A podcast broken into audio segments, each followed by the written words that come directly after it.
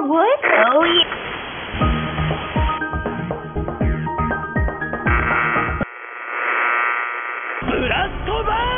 You are now listening to Blast Burn Radio.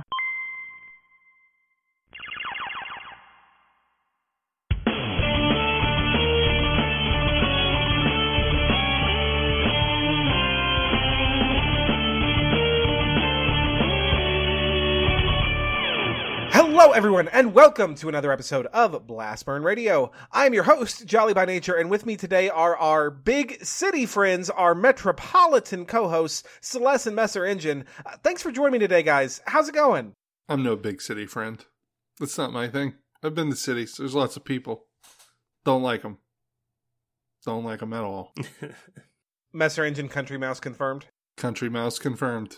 I'm more of a suburbs girl. I mean, I I live in a city, but it's not really a city because I live in the frozen north. You li- you live beyond the wall where the White Walkers roam. Yeah, you know, just me and me and chill zombies. You and snow. And more snow. And more snow. Me and snow. That's all that's up here. Just me and snow. As we're about to find out in a few months. The occasional moose.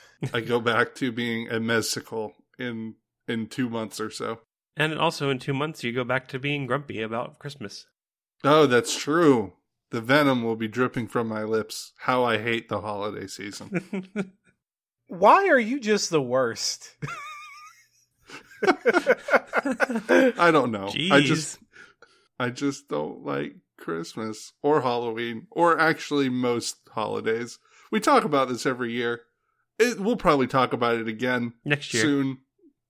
Next year, in a couple weeks, sometime.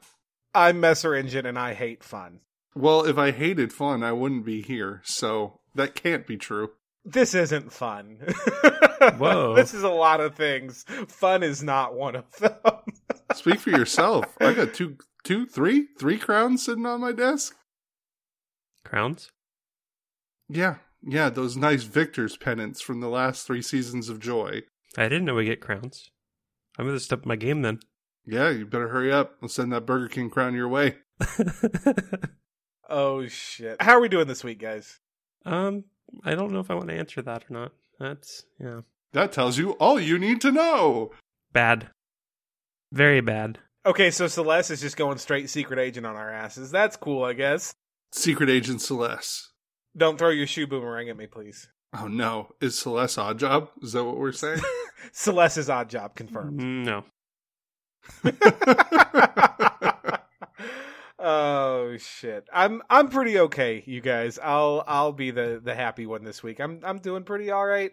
I don't want to go back to work Monday though. Fuck that place. So I'm I'm gonna get progressively shittier for the next like 36 hours. But right now I'm pretty good.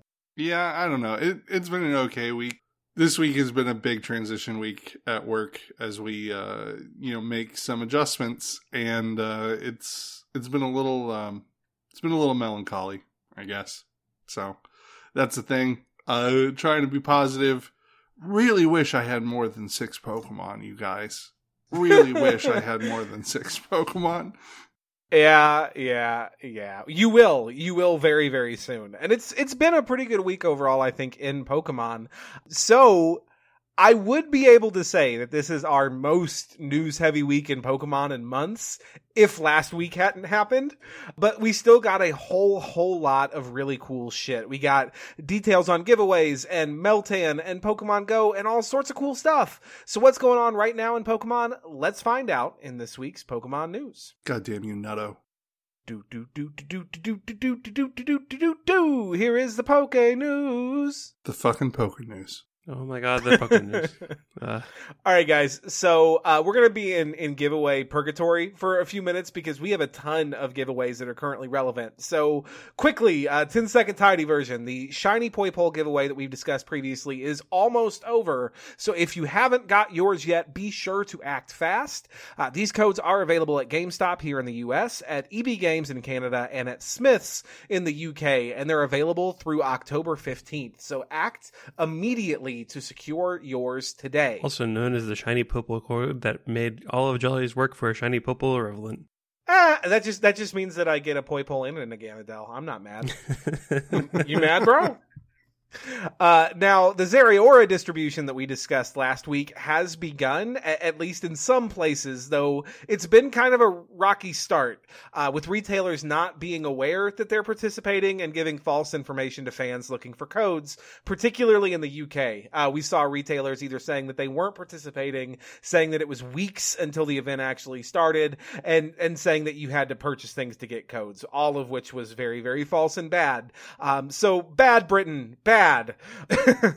Now, the mythical Pokemon Zeraora is being distributed at retail, and it is from October 1st through November 15th in Europe, uh, from October 19th through November 9th in North America, and from October 19th through November 19th in Australia, because why not make this the most confusing fucking giveaway ever? This giveaway is intended to tie in with the release of the upcoming Pokemon trading card game set Lost Thunder. Uh, these Zeraora will be identical to those previously distributed in Japan. They come at level 50, holding the air balloon and with a moveset of Plasma Fists, Thunder Punch, Close Combat, and Thunder.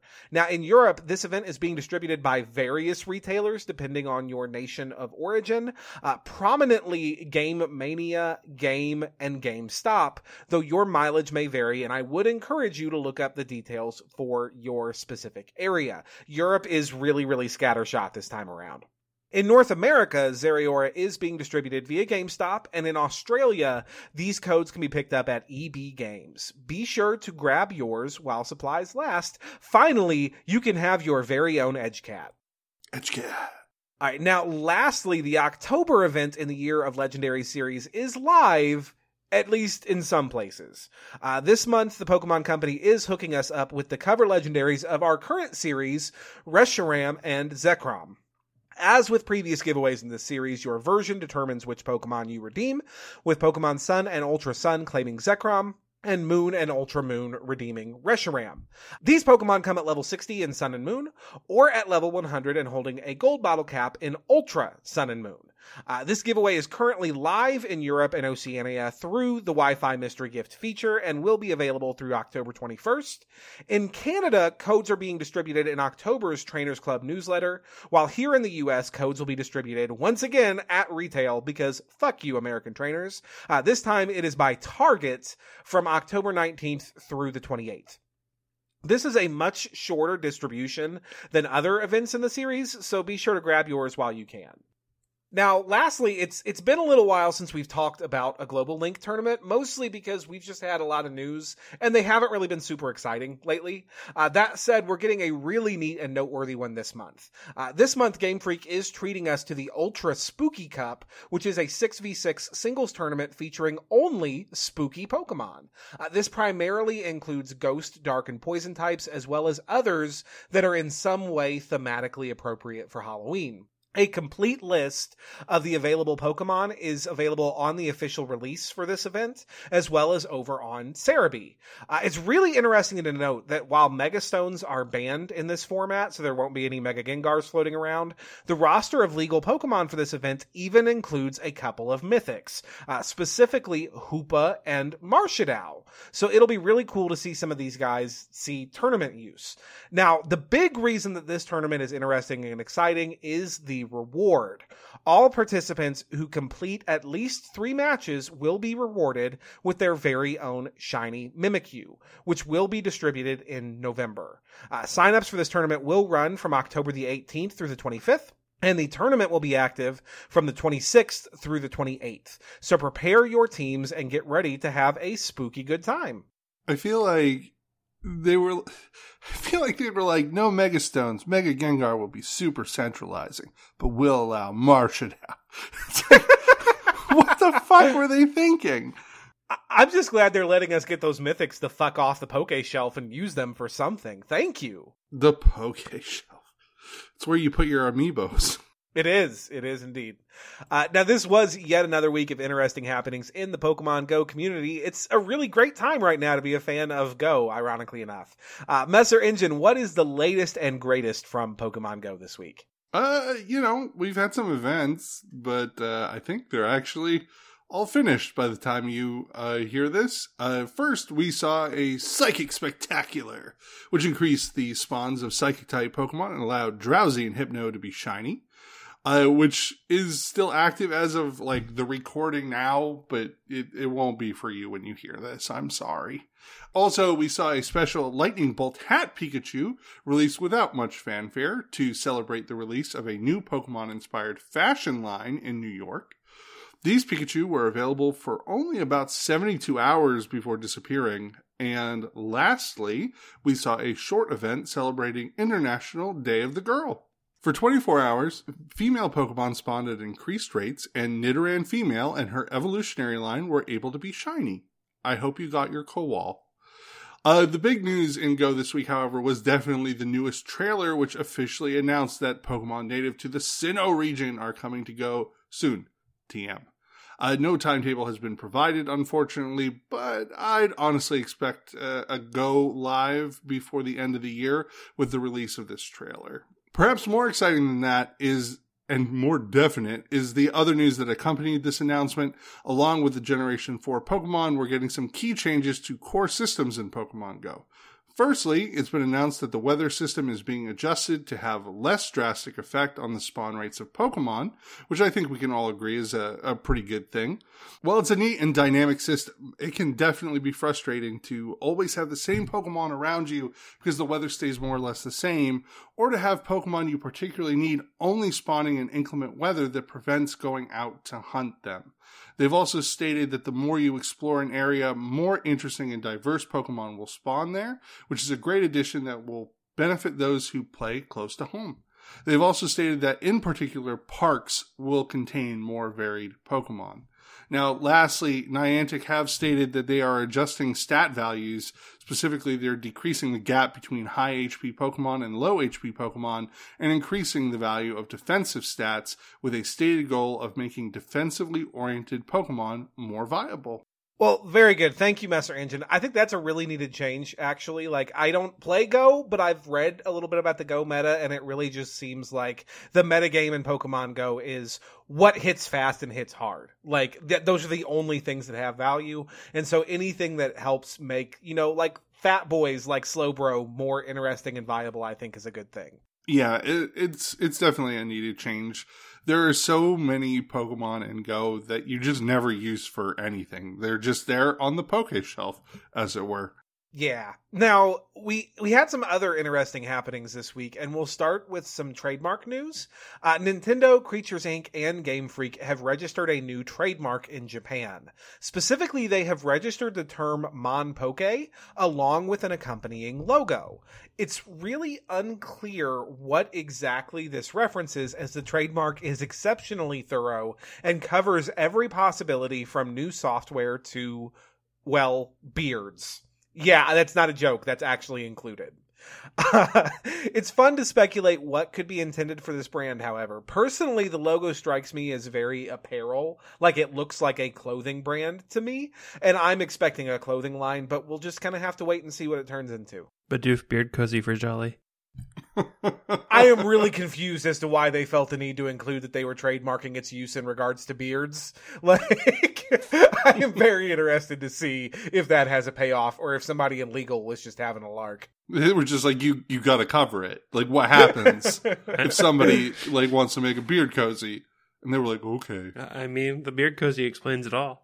Yeah, I guess so. Um, now we also had an official post regarding Super Smash Bros. Ultimate this week, which revealed that Greninja's final smash in Ultimate will include a transformation into Ash Greninja. It's not clear at this time if this is uh, an aesthetic change only and functionally the same smash as in the previous installment, or if this is a whole new move, a whole new final smash. But it's kind of neat, regardless. I- I'm looking forward to that. And lastly, as far as like other games and and news of that nature, this week also brought a neat crossover event for the Animal Crossing Pocket Camp game for mobile devices. Uh, the event runs through October 23rd and has you hunting for a number of Pokeballs around the island in order to craft various Eevee themed items. This is really cool as it's the first crossover between Animal Crossing and Pokemon since the original GameCube title. Now, lastly, this week brought new news regarding everyone's favorite metal blob, Meltan, aka ya boy Young Nutto.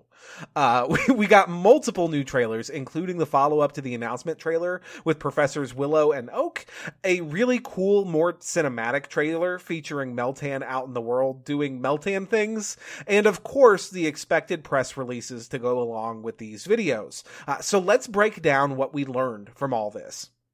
As we previously covered, Meltan requires you to play both Go and Let's Go to obtain it, and we now know more about how that's going to functionally work. Uh, Meltan is obtainable through a special mystery box. The mystery box is obtained when you send a Pokemon from Go to Let's Go. Once the mystery box is obtained, you have a set duration of time, which is approximately 30 minutes, or it appears to be, to capture as many Meltan as you are able before the box closes. At this point, you have to wait for a cooldown before sending another Pokemon to Let's Go to reopen the box and repeat the process. Any Meltan captured in Pokemon Go can be transferred to Pokemon Let's Go.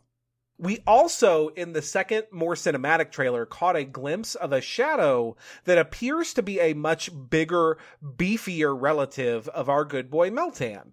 Uh, it isn't clear whether this is a form change or an evolution or a wholly separate Pokemon, but it appeared in the trailer to spawn from a large cluster of Meltan, leading us to think that you combine multiple Meltan in some way to get this, this absolute unit, this large lad. Uh, we also learned that Meltan will be the focus of special research missions in Pokemon Go this winter. Uh, what do you think, guys? What are your takeaways from the new announcements regarding our boy Young Nutto? Well, I saw the nut actually rotate in that video, and that seemed kind of cool. I don't know how I feel about Meltan. He seems real derpy. He does. the derpiest boy. Uh, but I, I kind of have a special place in my heart for derpy Pokemon. I mean, watching that video and it going to touch the hot thing, try to eat it, and then panicking because it was hot, it was great. It made me smile. Yeah, yeah, God. I I just feel like Meltan's going to be the derpiest Pokemon, and then its evolutionary line. Like if that is indeed its evolution, it is just going to be the beefcakiest Pokemon. It's just going to be the bottom half of of Meltan, that liquid metal, is just going to be a man with big beefy arms with a nut on his fucking head.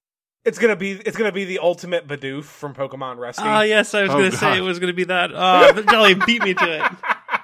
Damn it. uh, it, it it reminds me so much of Hoopa, where you just have this little cute thing that just evolves into this absolute murder beast. I I like it. I like it a lot. I really enjoyed the the second, the more cinematic trailer. That Meltan eating that fork is like the best thing Yes. I've ever seen in my life, and I love it. That cinematic trailer was good. I just liked that there was somebody taking notes in like just a regular journal with like seemingly no regard for the fact that there was a large horde of metal eating creatures in their home and that soon they would have no, you know, fucking silverware or screws and things Or or a variety of other, you know, everyday items that are required for you to like survive in a house. there should just be a warning: do not let Meltan sleep in the same place. do not do not feed after midnight. Oh God, they're fucking gremlins. Meltan, the gremlins of Pokemon. The gremlins of Pokemon. They feed on each other. Oh, That got yeah, dark. That that got dark real quick. Yeah, I don't know how I feel about that. Ah. Yep. Otherwise. so that that's my guess. Celeste killed the podcast. We're done, guys. We had a good run. It's Um, over. Thank you, everybody. I found how to kill it. Bye, everyone. Oh shit. yeah, that's that's Meltan. I'm excited for it. I am ready for it, and it's funny because I'm more excited for Meltan than I am literally anything else in Let's Go. And I think that shows inherently why like Pokemon games need new Pokemon. They just do. Like it's 110% the most exciting thing about this game is the one and only new Pokemon we're getting with. Really? I kind of disagree. I'm ex- I'm excited for the music score. I mean, yes, I am more excited for the soundtrack than I am for the actual fucking game. Like that's that's just a thing. But as far as like actual like gameplay, yeah, Meltan is 100% the top of that list. Yeah, I I could care less. honestly. I, I- it's just it's it's a mon that I'm gonna go get just to have it, and then probably never do anything with it ever. because it's Uh, mythical. It's yeah, it doesn't it doesn't interest me a whole bunch. Uh, I mean, if it is a giant beefcake Pokemon, at least it'll look fancy on the Poke Shelf. This is true. Although I, I am looking forward to, we also did get a little bit of gameplay footage this week, and in particular, we got to see the trainer playing that same like run around and gather your Pokemon game. But instead of a horde of Pikachu, it was a horde of Exeggcute, and it was the most adorable thing I've ever seen in my life. Just a million little eggs hopping after this bastard. It was the best. so many eggs. So many eggs. the incredible edible egg. All right, so this was the third week of our Generation 5 series. This week saw our challengers pursue gang members through a dense forest in pursuit of a stolen bone, uh, curse our friends for being lazy asses and leaving all the hard work to us, exploring Unova's largest city and beating up innocent office workers, and confronting the wicked Ghetsis over Bianca's stolen Pokemon before taking on the artistic Burgh in Castelia City Gym. Now, as always, our good friend Messer Engine was up first to play this week. So, Mess Buddy, how was your week in Nuzlocke gameplay? It was pretty good. There were a couple exciting moments. As this is uh, my first time playing Black and White, I gotta tell you guys, the more I play this game, the more fucking weird it is. It's just, I don't know what's going on at any fucking given time. We're just like running through this world and Ghetsis will appear and a bunch of like old people who like supposedly are his like super secret ultra henchmen will be like, ha ha ha, I've done this, but I didn't really need it. Take it back. And I'm like, what? I don't know what's going on. And why are you wearing armor? I don't, I don't know. it's, it's real weird and I don't know if I like it. But anyways, our week started off with having to chase down a Dragonite skull that was stolen. And I have no fucking clue how that works because I was in that museum and it was a big ass skeleton. It's like the T Rex in Jurassic Park. Like, there's no way anybody picks up that head and fucking runs off with it. And I'm like, okay, we're going to go with Burgh to track this down. And of course, Burgh's like, well, fuck you. I'm going to walk straight to the end of the forest. Have fun running around in the woods. Kids like to run around in the woods, right? And I was like, no, not, not really. Yeah, whatever. It's fine. So we run through, you know, we got to fight some trainers. We got to fight the, the good old evil, evil team. And at one point, you defeat one of the trainers, and they're like, ha ha, I don't have the skull. Do I look burdened? And I, I looked at them, I was like, you fucking are wearing chainmail. Yeah, you're burdened. Like, that shit's heavy. I don't, I don't understand these people at all. But we did successfully run through the forest, chase down a bunch of people, and then they were like, "Yes, we have the dragon skull, but we didn't really need it." This is what I'm talking about. The, some old dude shows up. He's just like, "I will give it back to you. It is fine." And I'm like, "Then why did you fucking steal it in the first place? That doesn't make any sense." And like, you all just waited here in the forest for me to get. I don't, I don't, I don't, I don't know. We had to uh, get one encounter this week, or I should say, we only got to get one encounter this week, but we did not take it immediately because I had to retire General Pepper this week because I was going to get a seventh Pokemon and I did not want to get a fucking another grass Pokemon before going to the bug gym. So as we were running around and fighting trainers, we repelled the whole fucking way through and then ran off to the city. And I gotta tell you, as much guff as I just gave black and white, the visuals in this game are amazing for their time, frankly. And the walk across the bridge into Castelia City is fucking amazing. The city also feels like a city, uh, which is really, really cool. There's a lot to do and a lot to see. Uh, we spent a lot of time running into buildings and talking to people and getting into fights. We, th- our level limit was like three levels. So there wasn't like a lot of time. I kind of had to pick and choose what I wanted to do. And having never played, I didn't know what I wanted to do. So I went into as many buildings as I felt was safe uh, for leveling reasons and then tried to go to the gym. There was another altercation uh, with stolen Pokemon and all that fun stuff. There was more Ghetsis appears, old people appear, stuff gets given back to us because haha, we caught you. I I don't know. And then we were allowed to go to the gym. And Burgh Burgh's scary dude. He I did not realize how weird that dude looks until I actually fought him. Uh, more on that in a minute. His gym is also super weird. It's like a carnival of fucking horrors. It's a bug gym that has like honey doors and clowns. What do honey doors and clowns have to do with each other? You just get sticky and then meet a juggler. Like this place is super sketch. So we we decided to do the gym hard mode. We needed that good third place, seventy points, uh, and that was really scary because Burgh, at least from what limited information I had, seemed really threatening to my team uh, in particular. So the the plan once we cleared out the trainers and we we were going to fight Burgh himself was to lead with Tom Nook, put his uh Whirlipede to sleep with hypnosis, use workup. This is why we did not uh get rid of hypnosis last week for PvP. Work up a bunch of times and then just crunch our way through uh his his squad because it's neutral damage all the way around. It's not stab, but crunch has a good base power. And with a couple of workups, I figured that I could get through it.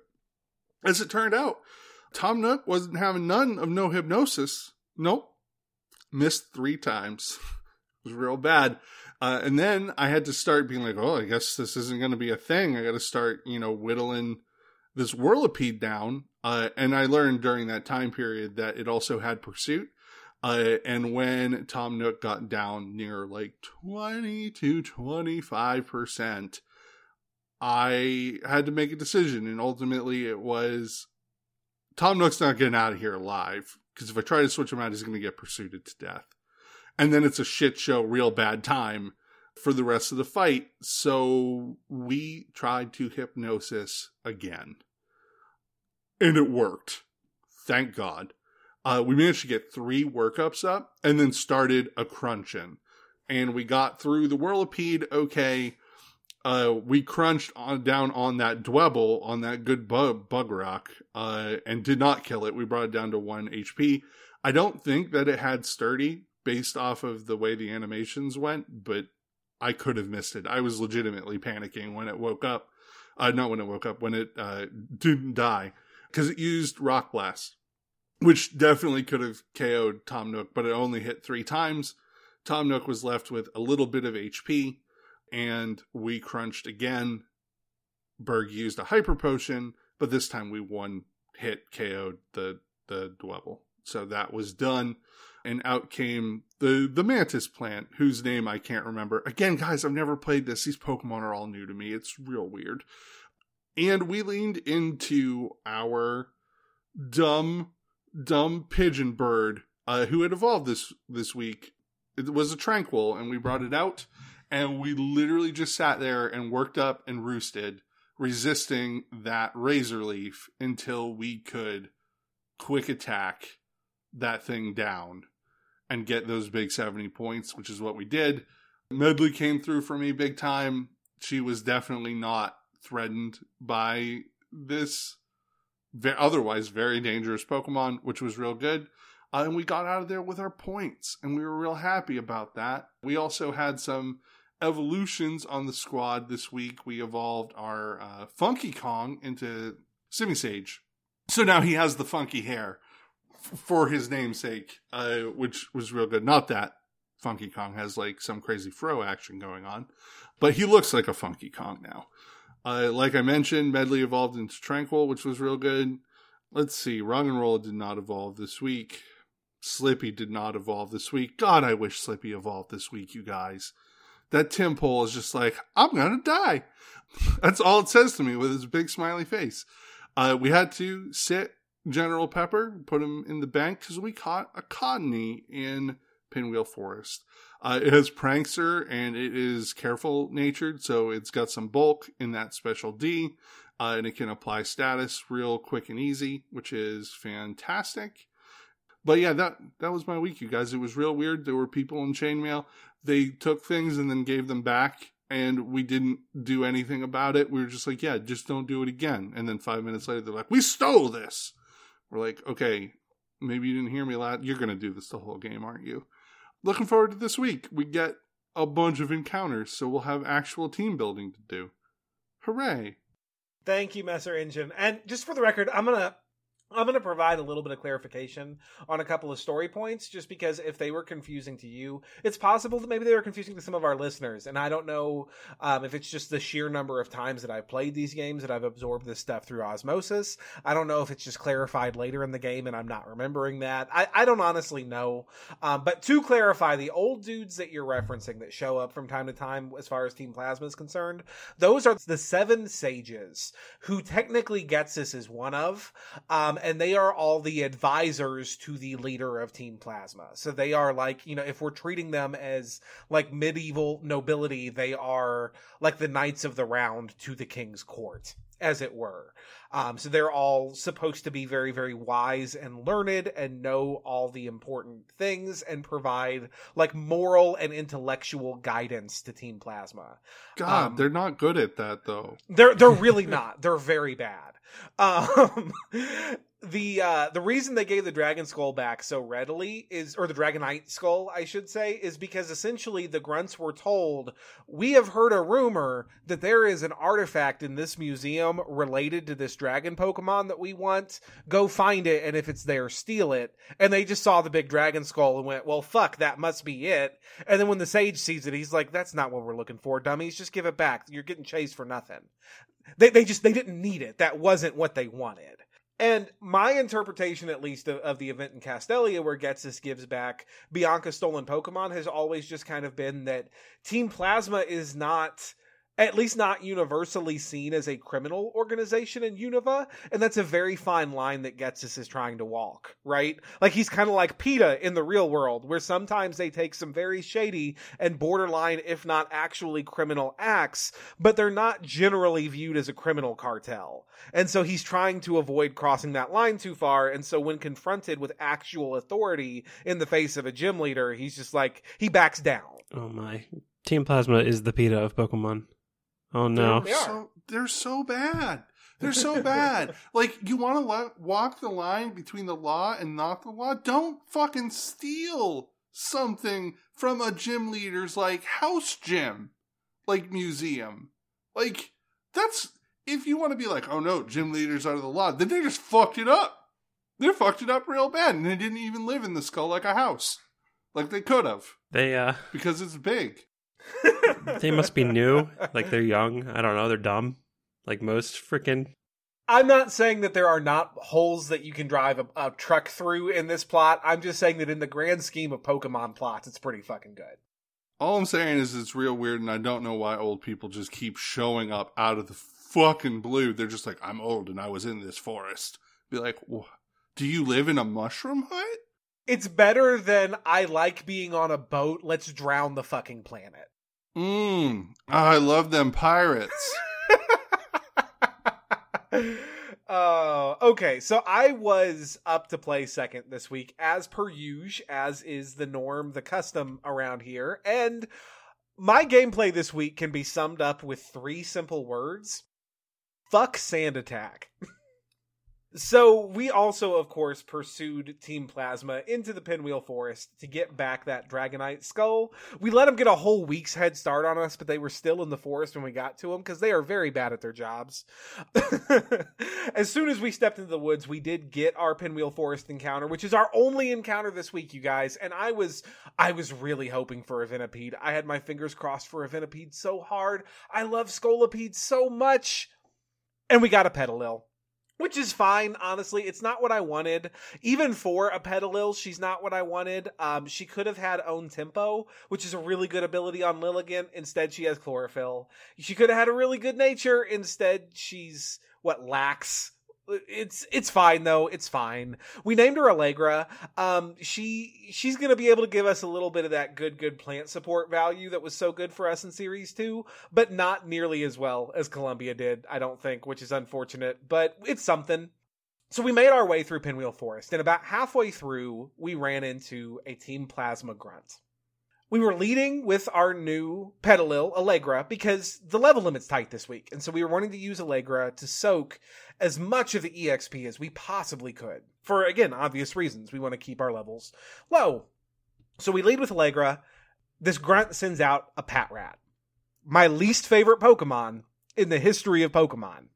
We swapped into Celexa, our Audino, and it uses Sand Attack on the Switch. So, okay, you know, no big deal, whatever. We clicked Secret Power with Celexa, which again, base 70 stab, hits pretty good. Celexa hit the Patrat for about 90% of its health, and it used Bide.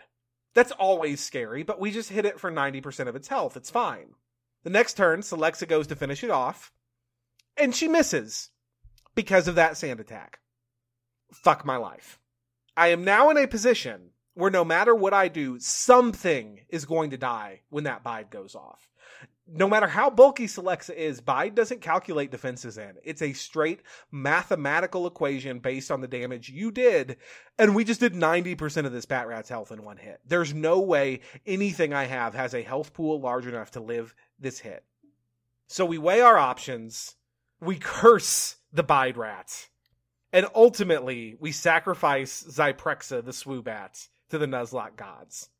Fuck sand attack. So we made our salty way through the rest of Pinwheel Forest. Uh, we got back the Dragon Skull. We were praised as heroes. We spit on all of our friends for just kind of either chilling back at the gym and be like, "Oh, we're gonna keep them from coming back," or you know, again, Burgh just running straight to the exit and being like, "I'm gonna cut them off. I'm a powerful lawman, but I am going to run right to the end and leave this small child in hot pursuit." Seriously, we're friends with really shitty people in this game. Uh, we went over the Sky Arrow Bridge, and it is still fucking beautiful after all these years. Probably the most cinematic moment in Pokemon to this point in the series. I would argue probably top five, period. It's phenomenal. The first time you go over that bridge is, ah, it's wonderful. Uh, we explored Castelia City, which included the Battle Company, uh, where we thrashed a bunch of office folks and got some really great items, including the EXP share, which means that now we can use Allegra as an EXP soak without sending her up front. That would have been real helpful like an hour ago. Fuck my life. Uh, we we did eventually make our way over to the gym, where once again we we trigger the events uh, where Bianca has had her her Munna stolen, and we have to help Burgh and Iris chase down the Team Plasma grunts, uh, and then ultimately confront Ghetsis and chase them out of Castelia. And then at, at this point, there's nothing standing between us and the gym. Now, I was real torn coming into this week as to whether I was going to do Burgh on hard or not. I was in first place, and that gave me a little bit of buffer. But ultimately, after Zyprexa's death, it became a situation where if I did normal mode, Celeste could tie me in points on the week, which I didn't, I didn't particularly want to leave that option open. So it, it wasn't my first choice. I was genuinely concerned about Burgh and the coverage that he brings, but it felt like our best option to do the gym on hard mode. Now, the plan was to put the Whirlipede to sleep with Zithromax, our now evolved uh, Simisear switch into Celexa our Audino, use Attract to further cripple it, and then set up with workup to maximum and and sweep. Uh, because in theory, this this Whirlipede shouldn't have much of anything that can really hit Celexa as bulky as she is. We also taught her rest to heal and gave her a Chesto Berry to wake up immediately. So the thought process was we set up, we heal off our damage, and then we sweep. That plan went off the rails immediately because the Whirlipede woke up very quickly and started using Screech. And we knew after the first Screech, it was holy shit, this plan only works if Celexa is bulky. If they rob Celexa of her bulk, we're fucked. So I played the swapping game for a bit, trying to secure that setup opportunity for Celexa. and ultimately we missed about three hypnosises with our Watchog as well. Uh, that Whirlipede does not want to be hypnotized, and we ultimately wound up letting it beat the team up a lot, which was kind of a, a, pretty severe misplay. I think that was the biggest thing I did wrong in this entire fight before we finally just KO'd the fucking thing. Um, I forget who landed the killing blow. It might have been Lasix, but we finally just beat its ass. We then, then the Dwebble came out and we put the Dwebble to sleep and used it to set up on. This went mostly fine, though the Dwebble did get off a single sand attack and force the rest, so we had to rest and use our Chesto Berry. Remember, fuck sand attack. The Leavanny came out and it was an absolute monster. Uh, Celexa missed multiple attempts at landing the attract due to sand attack, and because of that, ate some extra hits initially and was forced into a rest loop where we would we would rest take two turns to wake up. By the time we wake up, we have to go immediately back into rest again, which was terrifying. We were just left hoping for turns of immobilized by love so that we could actually get hits in. Ultimately, after a couple of rest cycles, we found ourselves in a position where we had enough health left to eat another hit from the Leavanny with, with about half of a hit left over. It was dealing about 22 every time it hit. We had about 35. And the Leavanny was in KO range. So we were fine. Leavanny could hit us as long as it didn't crit. It crit. Down goes Celexa. And we never would have been in that position if we hadn't missed all those times because of that single sand attack. Fuck sand attack. Levaquin ultimately came out, our, our now evolved Tranquill, and finished off the gym with Quick Attack. We gained our 50 points, but we're at, with two losses on the week, it was at a huge loss overall. Uh, Synthroid the Herdier did come out of the bank uh, for one last hurrah, one final run, because we're down to six Pokemon total, and as long as we don't have extras in the bank, we can use that Herdier. So Doggo gets one last hurrah before we finally get a reasonable number of Pokemon, and he goes in the bank forever and that's that's where we're at. I'm not super pleased with it. I definitely don't get me wrong. I'm not just railing fate here because I made mistakes on both of those deaths that, that contributed to them. When that Patrat used bide, I could have immediately gone into my Watchog and clicked detect and would have had no chance of being hit by bide damage. I could have. I didn't. I paid the price. With Celexa, I, I could have chosen, I could have followed my initial gut instinct. I could have done that gym on easy mode. I, I also could have handled things differently within the fight that I didn't. In particular, I could have not tried so hard and so often to hypnotize that fucking Whirlipede. But I did. It happened. We're still not in the worst position, and this is going to be week four is going to be a defining week in this series. So there's still a lot of game ahead of us this doesn't have to be a downslide. I'm not going to let it be a downslide. It's just a shitty gym. They happen. Um, but yeah, that's that's my gameplay. That's where my team is at. But as always, I was not the last of us up to play. That honor did fall to our good friend Celeste. So Celeste, how was your gameplay this week? Well, my gameplay started just like everyone else's. We were chasing Team Plasma through a forest, going after a Dragonite skull, which should have been a lot larger than it ended up being, which you know makes no sense. Like it's, it's gigantic when you see it first, and then in the forest, it's the size of not even a person, almost. Your backpack. It's the size Yeah. of your backpack. It, it The size of an actual Dragonite. like I don't know what they did. They just like took a sander and sanded it down so they could carry it. I don't know, but yeah. But the most annoying part wasn't Burgh running off on us. It wasn't our friends staying back to guard the freaking gem. It was the fact that while running through the forest, there was not only there was Team Plasma, there were Pokemon Rangers. And instead of being Pokemon Rangers and actually ch- chasing down the evil team, no, they they just wanted to stop and fight you and then give you a berry after beating you, and then they just let you go on your merry way, slowing you down in the process. Like it made no sense for Pokemon Rangers. I don't know. Maybe I'm being too hard on them. Pokey Pokey Rangers. they just they don't give a shit about the laws. They just protect the woods. I don't know. That's true. So yeah, we went through that. Honestly, the the forest was uneventful. We got through everything.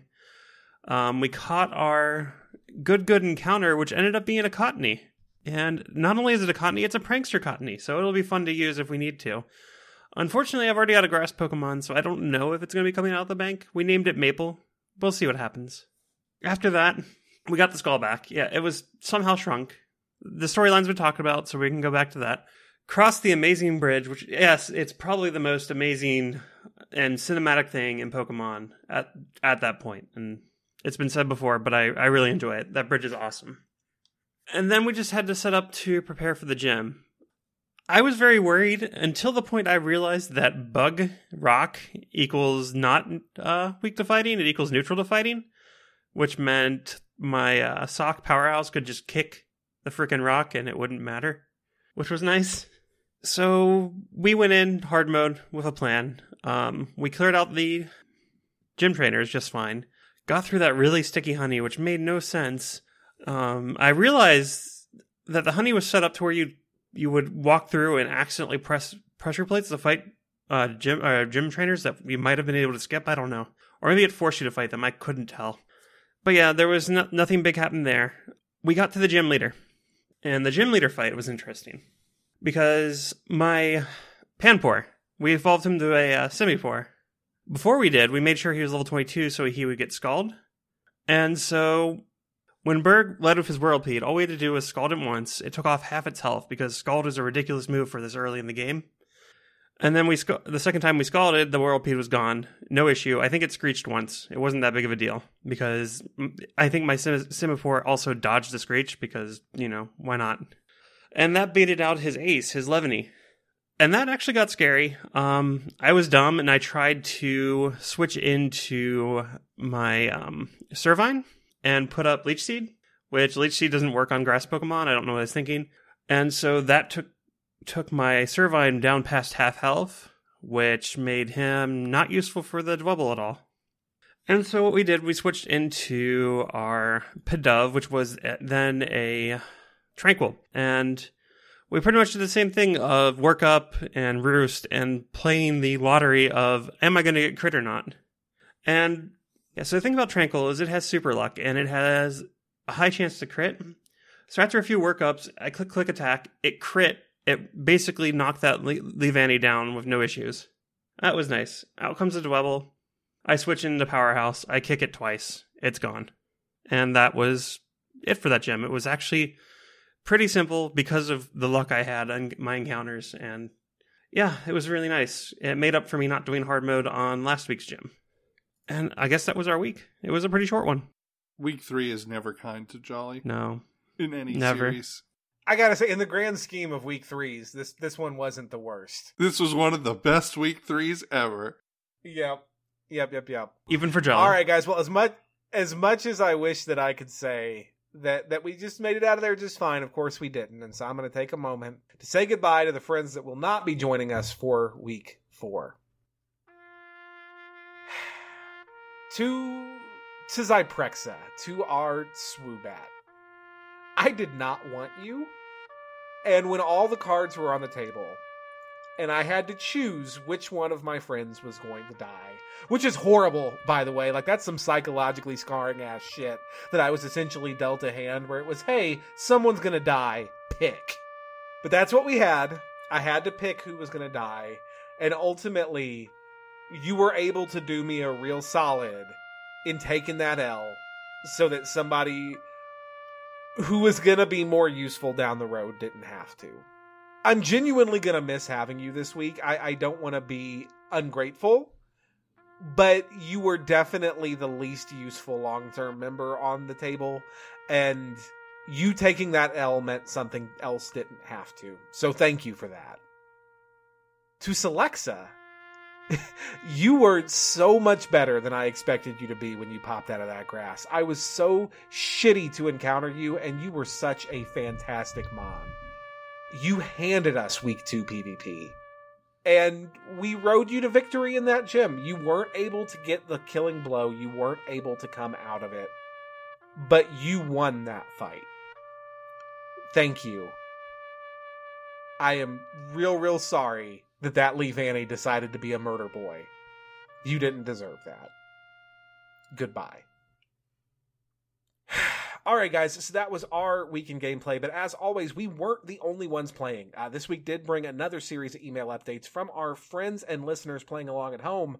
Uh, firstly, this week brought another email update from our good buddy and first ever champion of the Blastburn Radio Pokemon League, Flame and Air. Uh, Celeste, would you read Flame's email for us, please? Sure. Hello, BBR crew. Flame and Air here, checking in for Chapter 3 of the Black and White Nuzlocke series. Hope everything went well for your Chapter 3 gameplay. With very few encounters this chapter, our teams aren't looking too different than before, but here's how that one encounter worked out for us.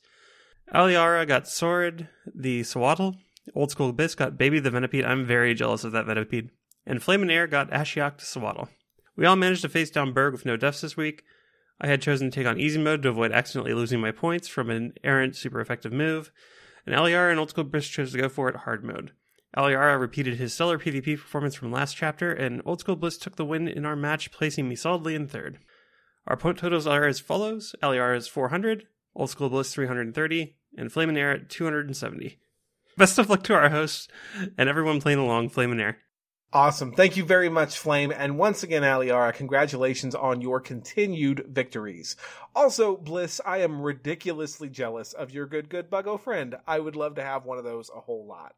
Uh, now, this week also brought another email from community moderator and proud member of hashtag Team Messer Engine, Pegasus. Uh, Mess, would you read Peg's email for us, please? Yeah, absolutely. It's been a while since I got to read a Peg email.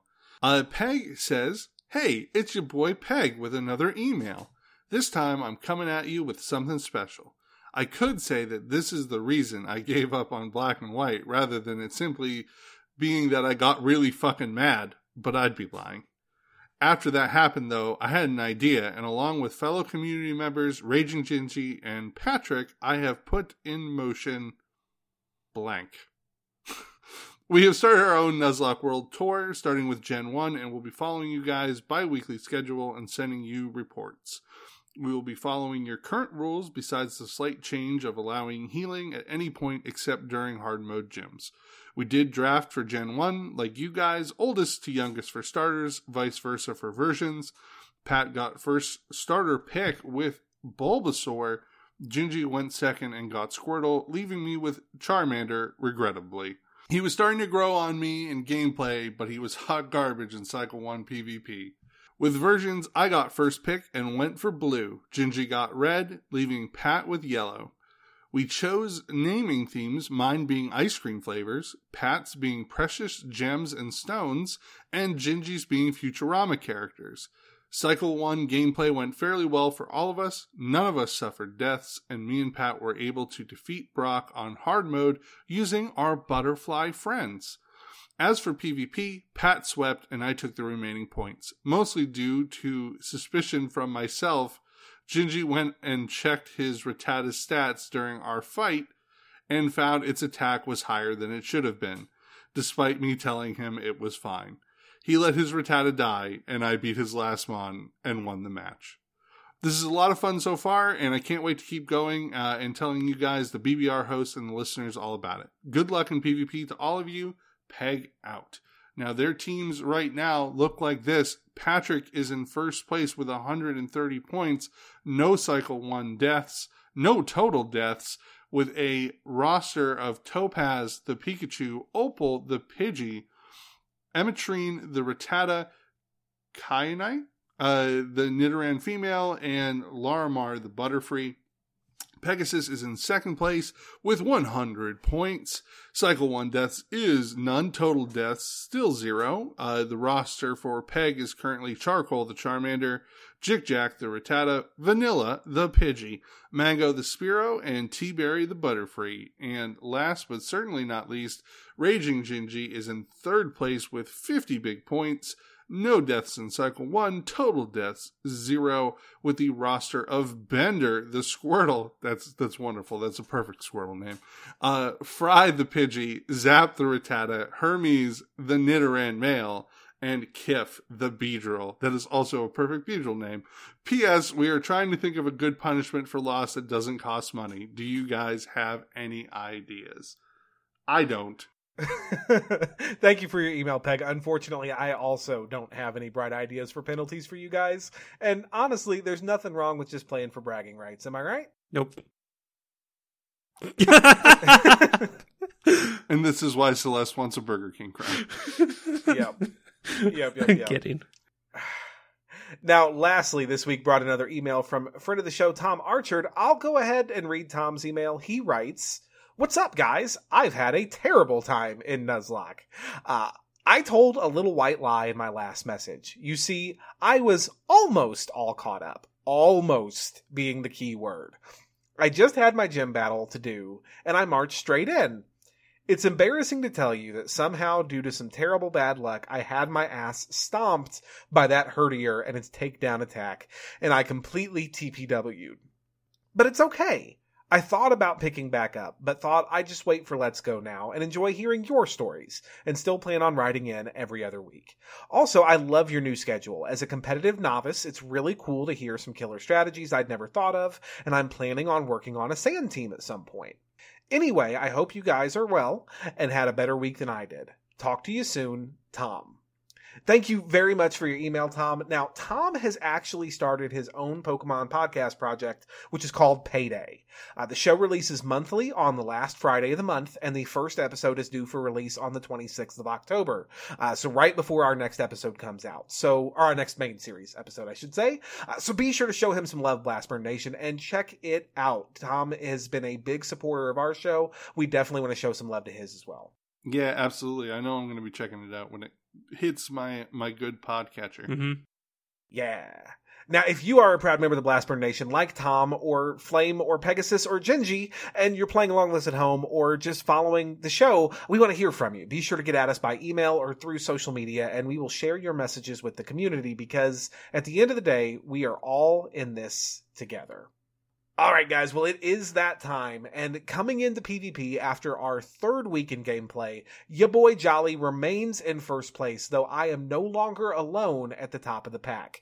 My misfortune, as well as her stellar play, has allowed Celeste to catch up, and we come in tied for first with 300 points. Uh, Messer Engine remains in third, though he's not down by much, bringing in a score of 280. Now, as always, last week's big winner must defend first, and this week, that's me. Celeste, I challenge you. Yay! Let's do it. All right, guys. Well, here we go.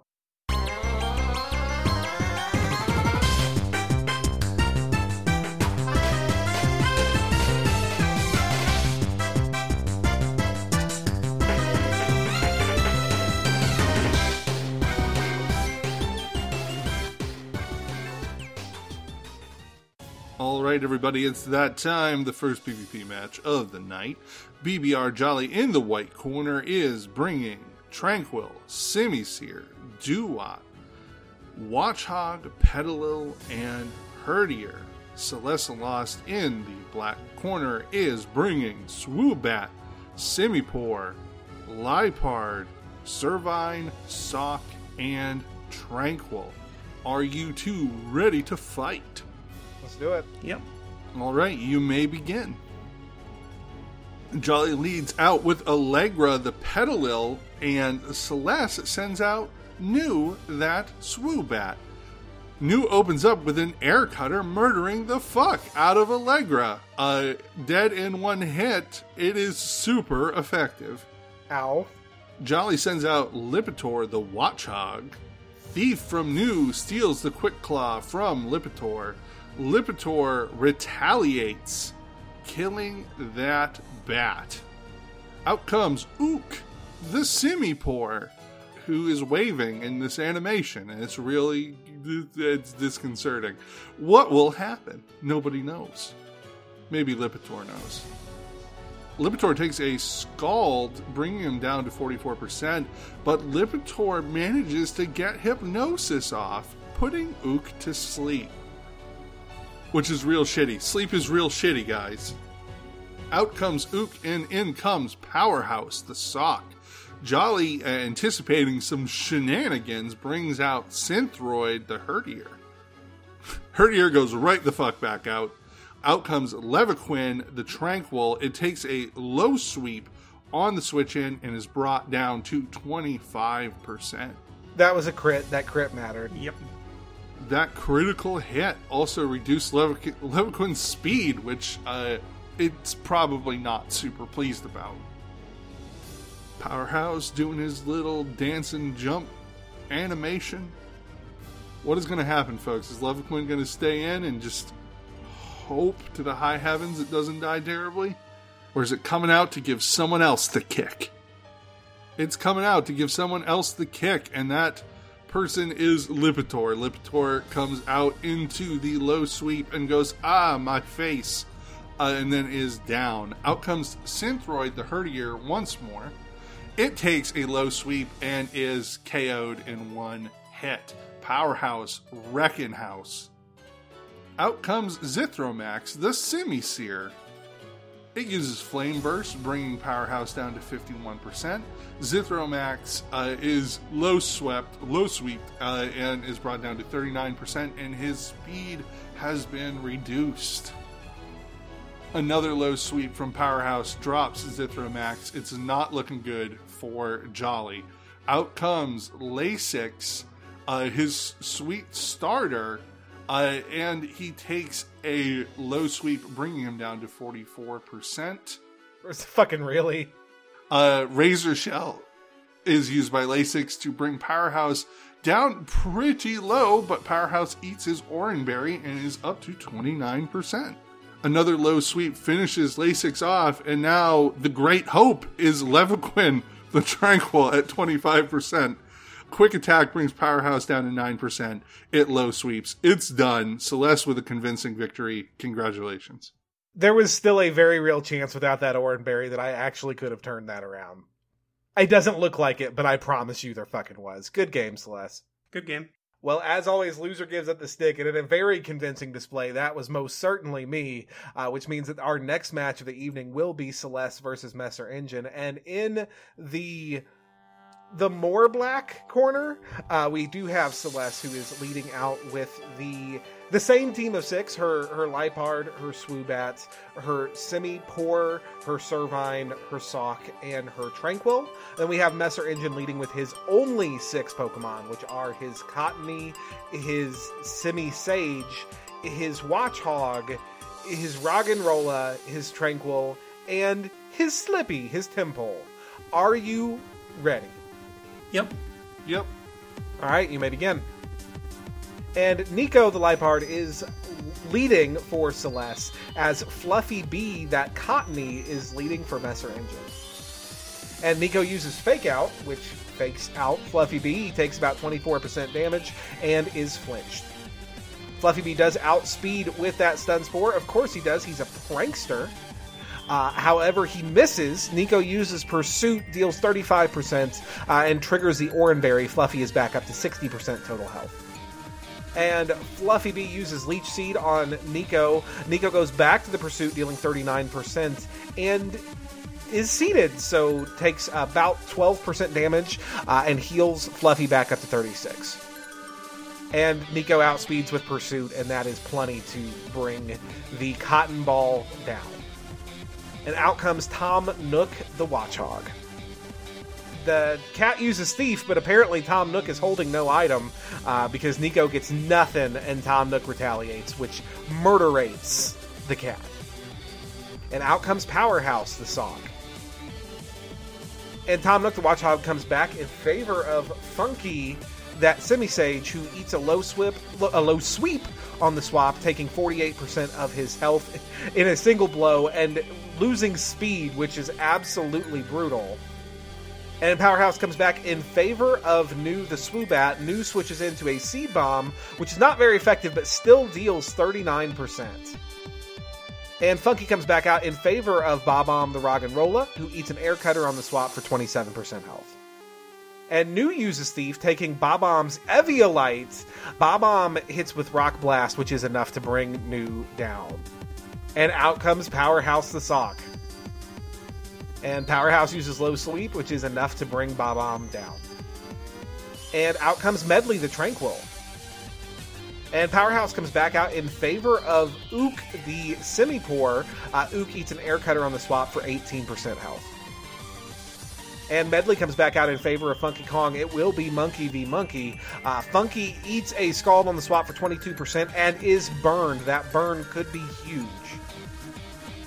And Ook comes back out in favor of Python the Servine. Funky Kong attempts to Leech Seed, but that does not work against grass types uh, and eats the burn damage. Funky is down to 6% total health. Uh, Funky goes for the Fury Swipes, I think just hoping to get some sort of damage off before he goes down. Uh, and Python uses Growth as Funky Kong is killed by status. Uh, Medley, the Tranquill coming out from Messer Engine. And Python does use the Leech Seed on Medley. Medley misses with Air Cutter. Uh, Medley is seated and takes the, the, little bit of chip damage from that. Python comes back out in favor of Ook the Simipour once again, who eats an air cutter for 18%. However, Ook gets a little bit of recovery and Medley eats a little bit of damage from that Leech Seed. And Medley comes back out in favor of Slippy that Tympole, who eats a Scald on the swap for 44% despite it being a resisted hit.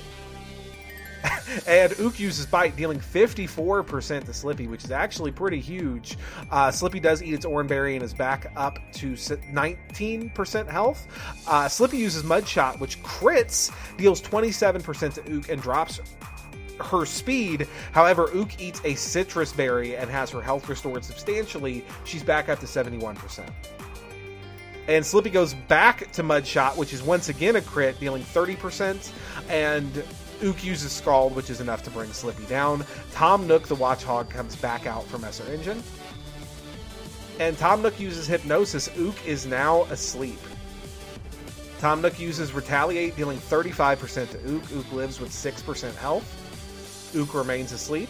And Tom Nook comes back out in favor of Medley the Tranquill. Ook also comes back out in favor of Python the Servine. Python outspeeds and uses Leech Seed. Medley is now seeded. Medley uses Workup.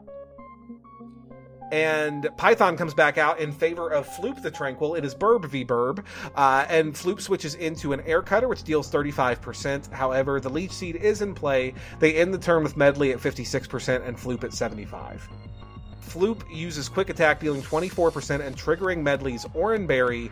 Uh, Medley uses Workup once again. The Leech Seed goes off. At the end of the turn, Floop is at 85% health. Medley is at 37%. Floop outspeeds with Air Cutter and gets the crit, and down goes Medley. Tom Nook, the Watchog, comes back out for Messer Engine, his final Pokemon. And Tom Nook does outspeed with Retaliate, and down goes Floop. Out comes Powerhouse the Sawk, and well, I think we know how this story is going to end, folks. Uh, Powerhouse uses low sweep, down goes Tom Nook. The winner, once again, is Celeste Lost. Can't get past that sock. Uh, he was such a great pickup in week two. Fuck that Karate Man. Yep. Good game. Good game.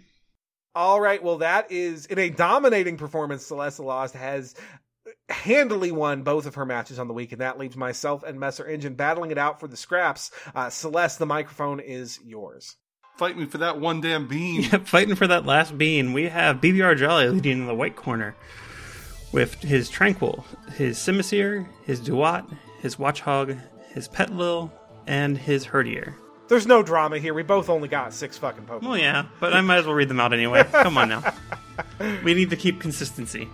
And we have Messer Engine in the black corner with his Cottonee, Simisage, Watchog, Roggenrola, Tranquill, and Tympole. Are you two ready? Yep. Let's do it.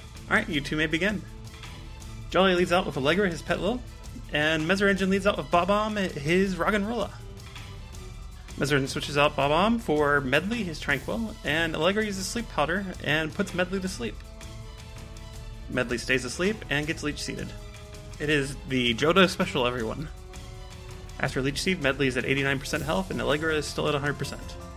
Fluffy B comes out for Messer Engine, and Synthroid comes out for BBR Jolly. Synthroid being the Herdier, and Fluffy B being the Cottonee. A Stun Spore from Fluffy B misses, and a critical hit takedown from Synthroid ends up causing Fluffy B to faint.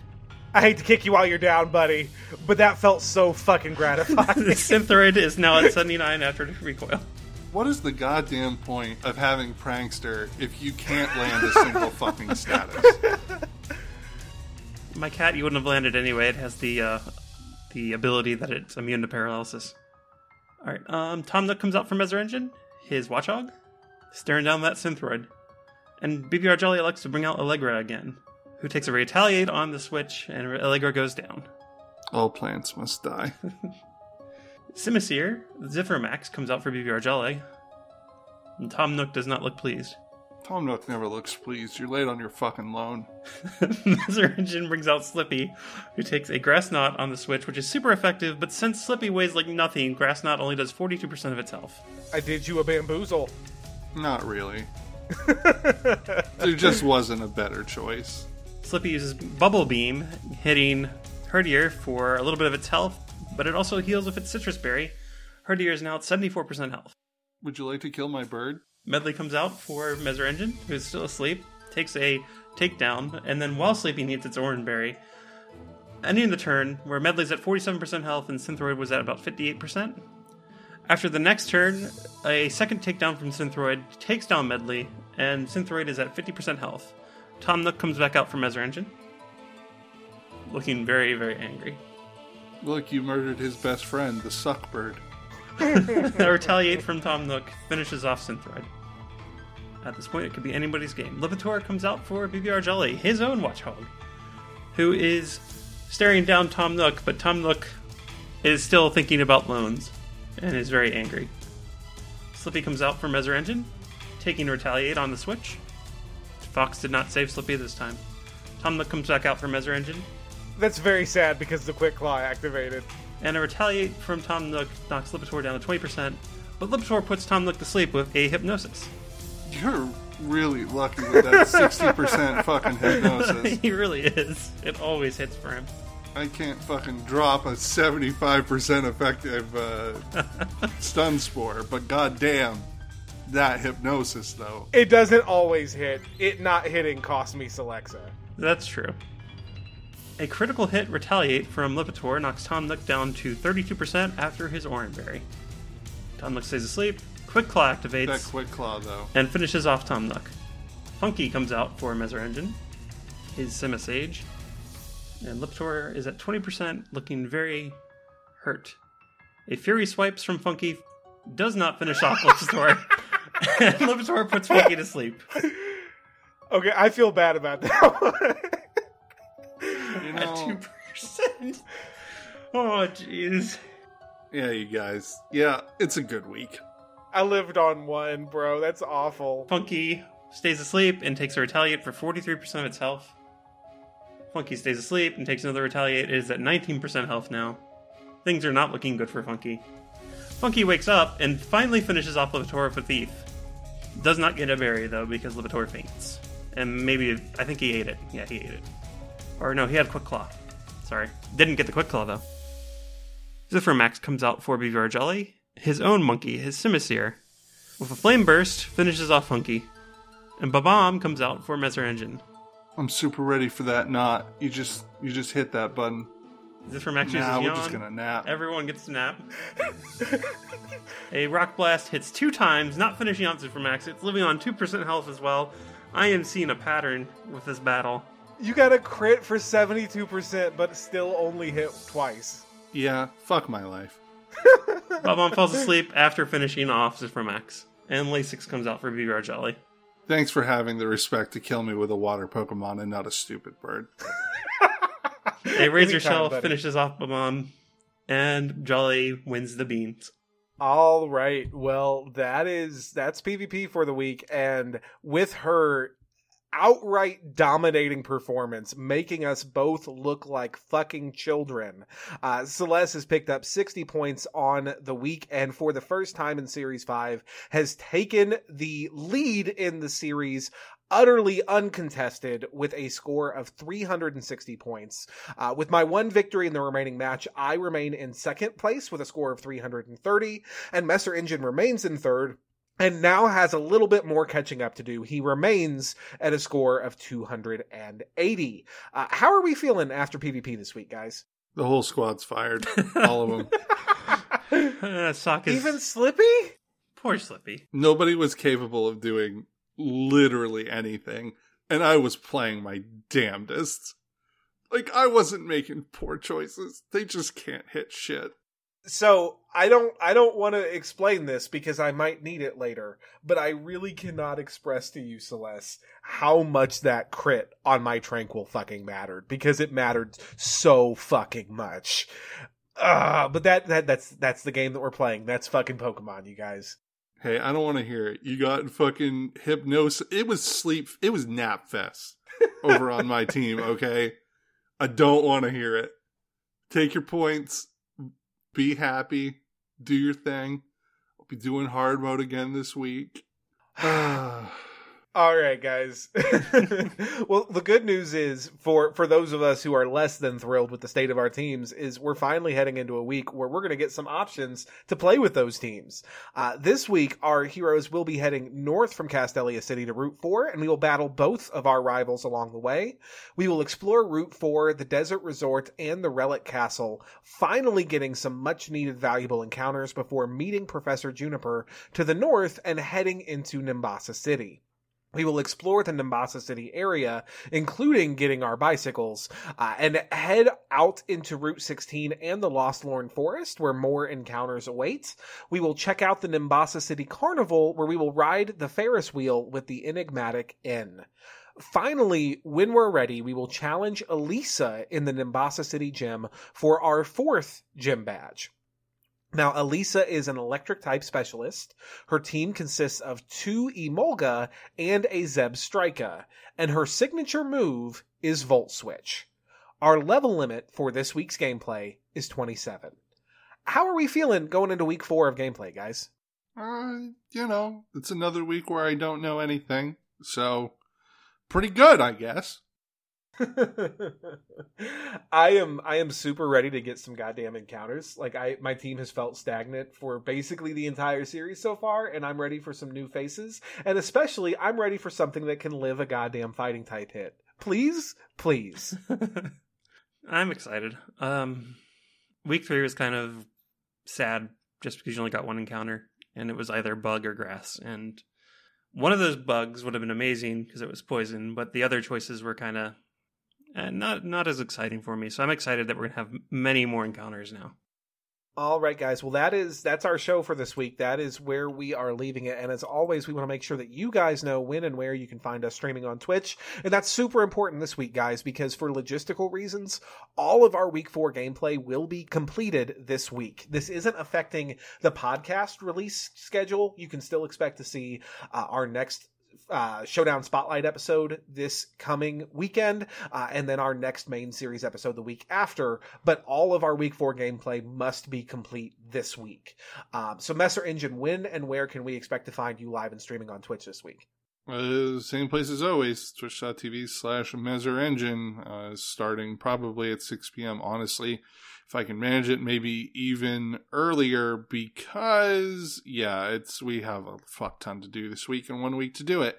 So, yeah, stop by the channel around the normal time, 6 p.m. Eastern, and I will definitely be there and keep your eye on your Twitch notifications to find out if I'm going to be on earlier than that. And then I will probably be back Monday as well at 8 p.m. Eastern Time. Awesome. Thank you very much, Messer Engine. Now, I will, as always, be streaming Tuesday evening at 9 p.m. Eastern over at my channel at twitch.tv slash jolly by nature. I will almost certainly be streaming Wednesday night as well to wrap up our gameplay on the week because Friday is actually our Friday night fight. So you are getting at least three guaranteed jolly streams this week. So get hyped for that. Uh, this will be our Friday night fight for Bisharp. And guess what, guys? Uh, Bisharp is already quick banned from the UU tier. Uh, so that thing we were like, gee, I hope this doesn't happen before we can do the Friday night fight stream. Yeah, it, it fucking happened. Uh, so if you are going to team build for this Friday night fight, um, feel free to build a team in OU because that's where all the battles are going to have to take place regardless. You know, or for monotype if you want to do dark or steel monotype, or for VGC if you think that you have a really cool concept for a VGC Sun Series team featuring your boy Bisharp. Any and all comers will be welcome.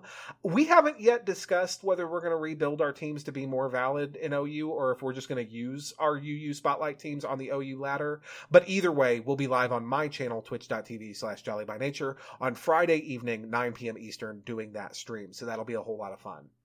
I might be live again another day this week as well. Continuing, I started a uh, a Pokemon Fire Red Nuzlocke just for funsies uh, when we have time, and I'm going to try to do at least one stream of that a week. So yeah, you might be getting a whole lot of jolly in your life this week. So look forward to that. Um, now, Celeste, as always, you are up next to stream. When can our listeners expect to find you live on Twitch? So this is going to be kind of a weird week since we have to get everything completed this week.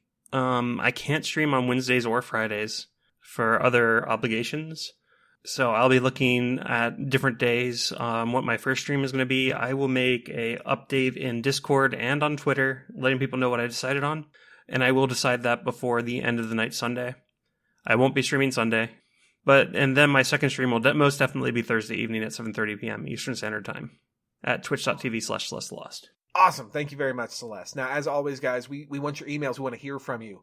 Uh, whether you're playing along with us at home, doing your own super dope challenge runs that you want to talk to us about, or if you just want to give us your thoughts and feelings on the show and what we're up to, please send those emails to blastburnradio at gmail.com or follow the show on social media. Uh, now, as always, you can follow me personally at BBRJolly on Twitter. I'm at Celeste Lost. And I'm at Messer Engine. And as always, don't forget to check out Mythic Portal Games for all of your online role-playing assets. If you enjoy D&D, if you enjoy Pathfinder, if you enjoy Starfinder, if you enjoy, I don't fucking know, Hello Kitty's Island Adventure Fun Times, uh, there are all sorts of assets available for you on the Roll20 Marketplace or with their partner company, Astral VTT, which is the best up-and-coming virtual tabletop on the market. If you are looking for a space to game on the web, Astral is definitely the place to be. As always, don't forget to follow the show at Blastburn Radio on Twitter and Facebook to stay up to date on what all of our hosts are doing all around the web. I do want to thank everyone for joining us today. I want to give a very special thank you, as always, to my co-hosts Messer Engine and Celeste for Blastburn Radio. I am Jolly by nature. Thank you for listening, and we will see you next time. We'll see you tomorrow, folks. See you next time, folks.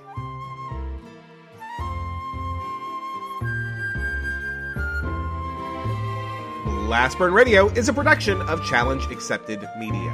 This episode was produced by Jolly by Nature, Celeste the Lost, and Messer Engine. Pokemon and all related games and characters are the property and trademark of Nintendo, Game Freak, and the Pokemon Company.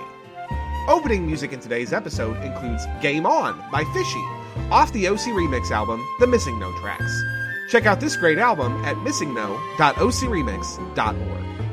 Battle music in today's episode provided by Glitch X City. Check out all her work on YouTube or SoundCloud at Glitch X City. Closing music in today's episode is A Lullaby for Trains off the Pokemon Black and White Super Music Collection, available on iTunes. Design work and stream assets provided by Rachel Mondragon. Check out her other work or contact her for commissions on Twitter at Rachichu. Blastburn Radio and its hosts are solely responsible for its content.